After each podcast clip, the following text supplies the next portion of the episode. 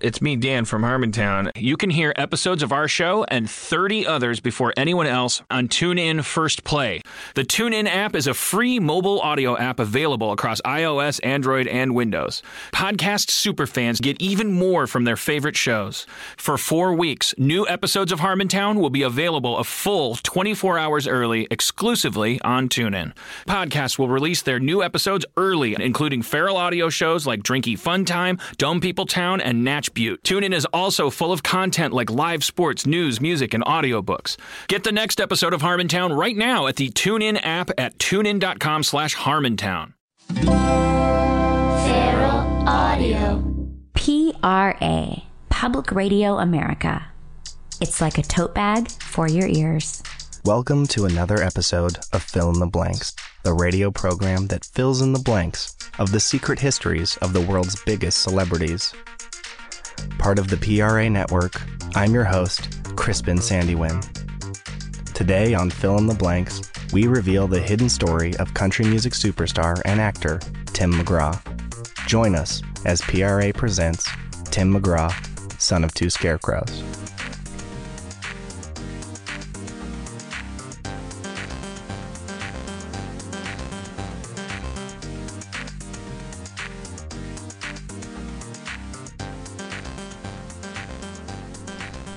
Samuel Timothy McGraw was born on May 1, 1967, in Delhi, Louisiana, on a wheat farm.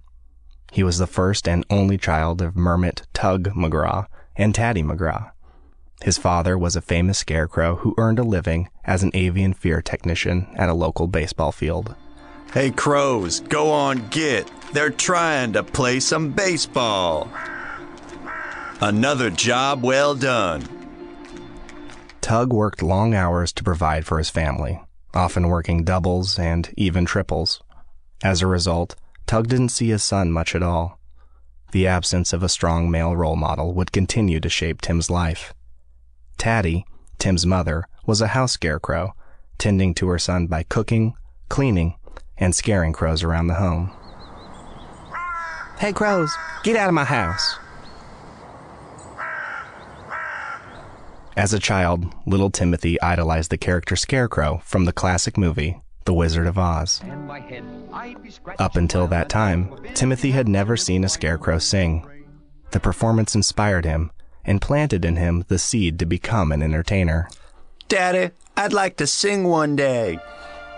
His father never really accepted this inclination towards the arts, and he scolded Tim at a young age. The McGraws ain't nothing but no good scarecrows and also one half of a textbook company. Look it up. Tug developed a drinking problem and grew distant from his family. I need a drink. He began sleeping with a woman who owned a flannel shirt store across town. After two passionate nights of infidelity, Tug packed up and abandoned his family. Tim was just four years old. Where are you going, Tug? You got a family to provide for. I'm going to get my stick wet. A short time later, Tatty remarried. Her new husband and Tim's stepfather was a pile of pumpkins named Gordon Smith. To avoid the stigma of divorce, Tatty raised Timothy to believe that Gordon was his real father. Tatty clearly had a type, as her new husband also had a serious drinking problem and hated music. God, I hate this music shit almost as much as I love beer. At the age of 11, while digging through the barn attic, Tim would discover his birth certificate with the shocking fact scarecrows have birth certificates. Also, this documentation revealed that his real father was not Gordon and was, in fact, Tug. This enraged Tim, who felt betrayed by both men.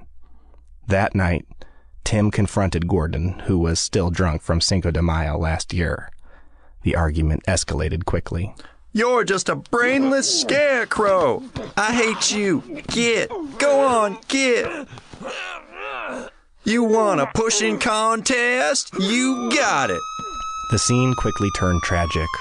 What really transpired in the attic is unclear, as the official police report of that night conflict with an eyewitness account from a local chicken.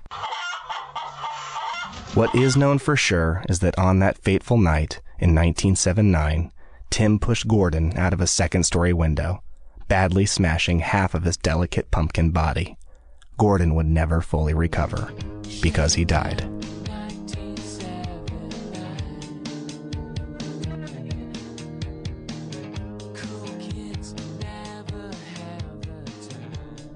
Due to this violent event, Tim was sent to a school for troubled kids, where he spent most of his teenage years.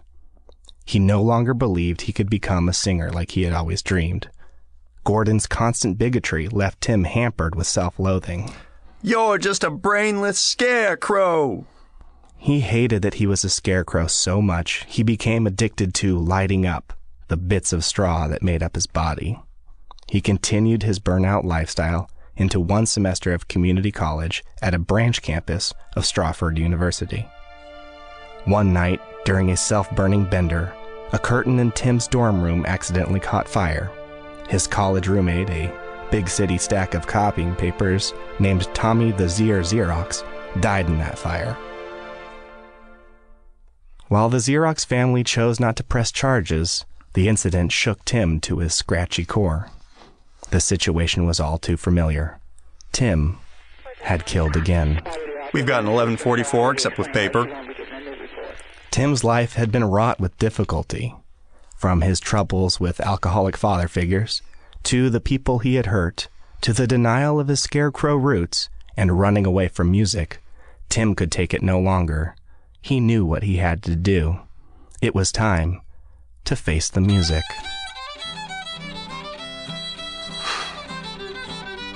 McGraw dropped out of college and began playing jugs and other hick shit in local country bands. Channeling his hero, the Scarecrow from The Wizard of Oz, Tim gained a following and assembled his own backing band, the Stuffins. They soon cut a demo tape above a local barn and shopped it around. Executives took notice of their authentic barnyard sound, which was inescapable because they recorded it in a barn. One week later, in 1990, everything was about to change for Tim McGraw thanks to a single telegram from Curb Records. Dear Tim, we love your sound. How would you like to be signed by Curb Records? Yes, the Curb Records. This small town scarecrow from the city of Hay was on a train to the city of rocks, Nashville, Tennessee. Upon arriving in Nashville, Tim quickly learned that the world outside of Louisiana was very, very different.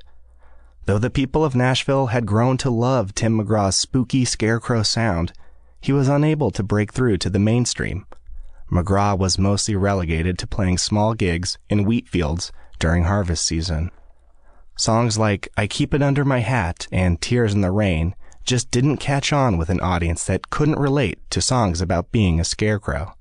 The final nail in the coffin was a Rolling Stone review that gave the album a disappointing too scary. They thought it was too scary. Down in the dumps and now stricken with wood mice, Tim was about to give up on his dreams of country music stardom for good. But then, in his most desperate of times, a hand reached down and pulled McGraw's 15 pound, 8 ounce scarecrow body out of the gutter. That hand belonged to record producer Byron Gallimore. Dear Tim, I love your sound. How would you like to be produced by Byron Gallimore? Yes, the Byron Gallimore. That'd be great. I'm glad you like my sound. Timmy baby, you've got potential, but your sound scares people. Plus, all your hay keeps on rustling into the microphone. Byron convinced Tim to lose the tattered flannel, cover up his loose straw, and replace his beat up hat with a brand new Stetson. But most importantly, to stop scaring people. The result? The 1994 number one album, Not a Moment Too Soon. But the road to success is known to loop back every once in a while. Tim found this out firsthand when suddenly his father, Tug, had re entered his life. Son, I need your help. Can you float me a few bucks? Tug was light on cash, reeking of booze, and falling apart at the seams, literally. At the request of Byron, Tim turned his back on his father. The American people were his family now, and Tim just didn't have room in his life for a freeloading, alcoholic scarecrow dad. Sorry, Tug, I can't help. I'm famous now. Tim was feeling comfortable in his new life as a country music star.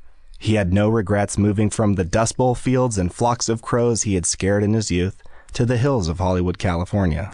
The only crow I'll be scaring here is Sheryl Crow. Hey, Sheryl Crow, get out of my yard. Go on, get. Sorry. Things were looking up for McGraw. He finally got an operation, like many Hollywood celebrities, to have his wood mice removed. It wasn't long in California before McGraw met, fell in love with, and married fellow country singer Faith Hill. We're married now. But even with his newfound success, Tim just couldn't shake the fact that he missed his simple scarecrow life he had left behind.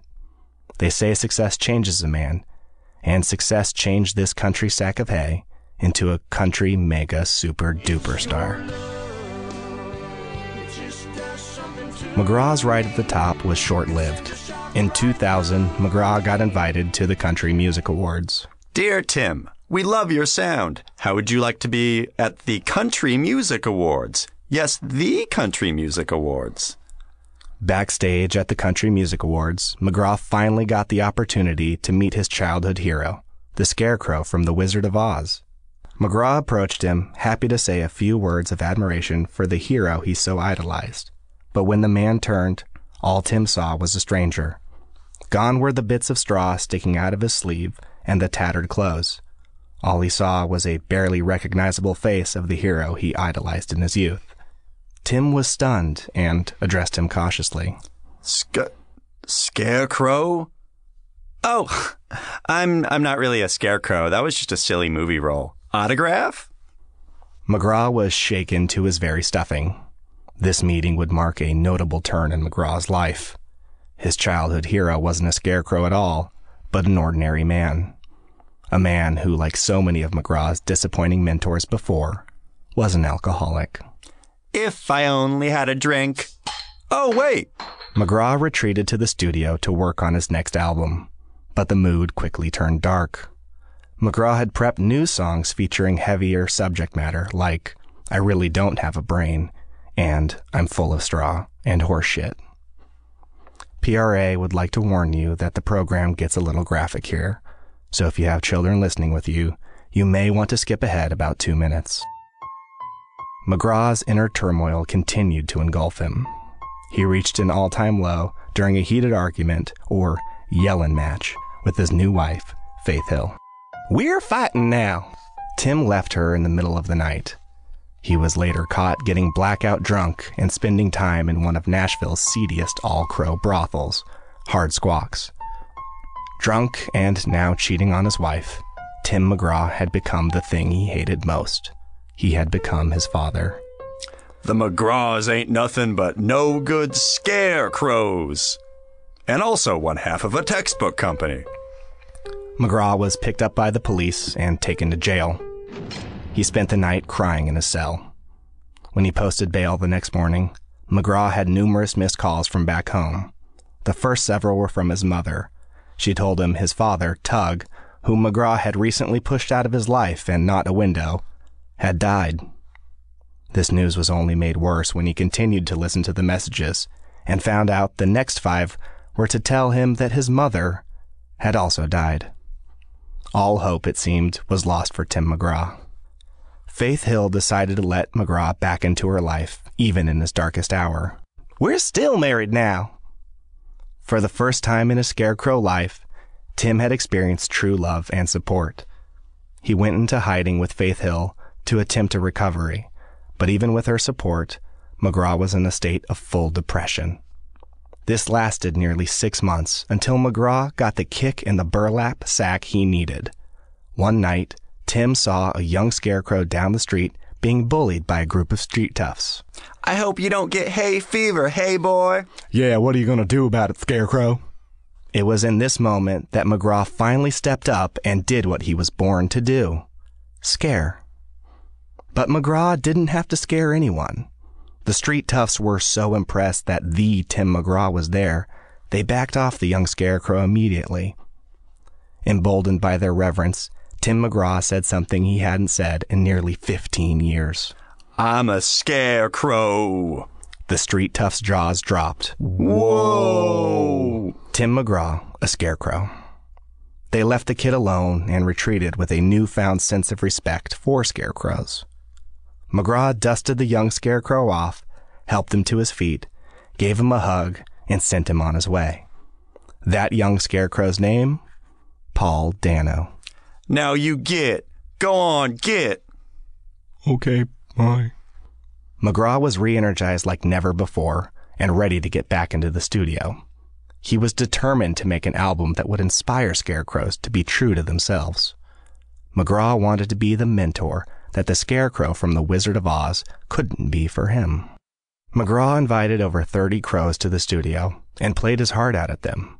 The crows were so scared, all 30 of them died. From the crow's perspective, this was like shooting fish in a barrel, but for McGraw, this act of animal cruelty was invigorating. After killing many, many more crows, McGraw released the first single from his new album, Live Like You Were Dying. It reached number one on the country Billboard music charts and held that position for seven weeks. He would later win a Grammy for Best Male Country Vocal Performance for Live Like You Were Dying.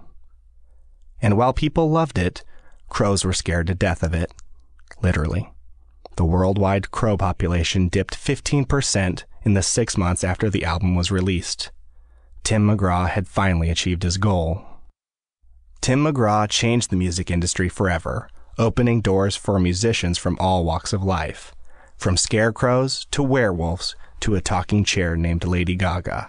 No voice would be shut out of the music industry any longer. I did it. McGraw would later parlay his musical success into acting.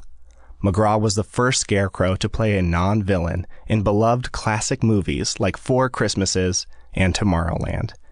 He also starred in this turd of a movie called The Blind Side.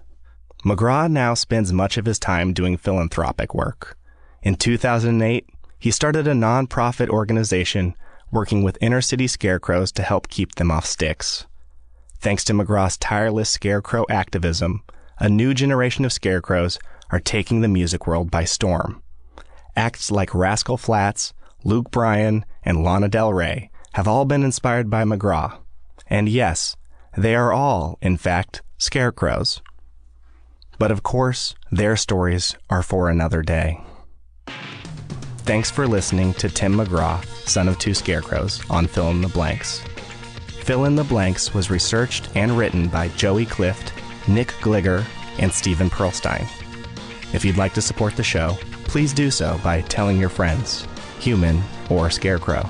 Dear friend, I love their sound. How would you like to listen to Fill in the Blanks? Yes, the Fill in the Blanks.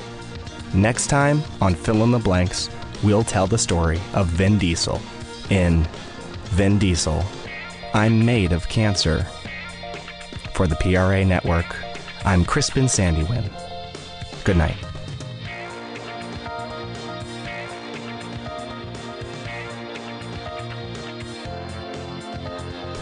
This podcast is brought to you by feralaudio.com, fiercely independent podcasts. Home of Harmontown, Call Chelsea Peretti, Mystic Party, and more. You can donate at our show page at feralaudio.com or use our Amazon affiliate link when shopping on Amazon.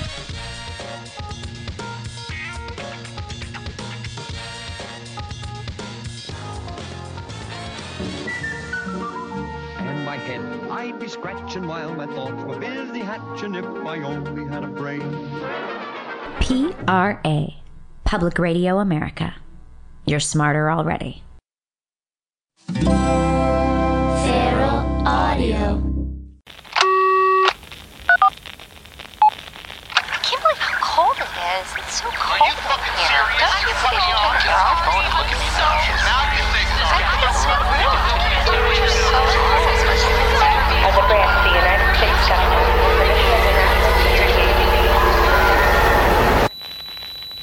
As a branch of the United States government, it is the mission of the National Security Agency to assess and flag citizens of the country who may present a threat to its security. The NSA has clearance to wiretap by any means necessary. Tapped. Incidental recordings of private conversations from the files of the NSA. now on feralaudio.com.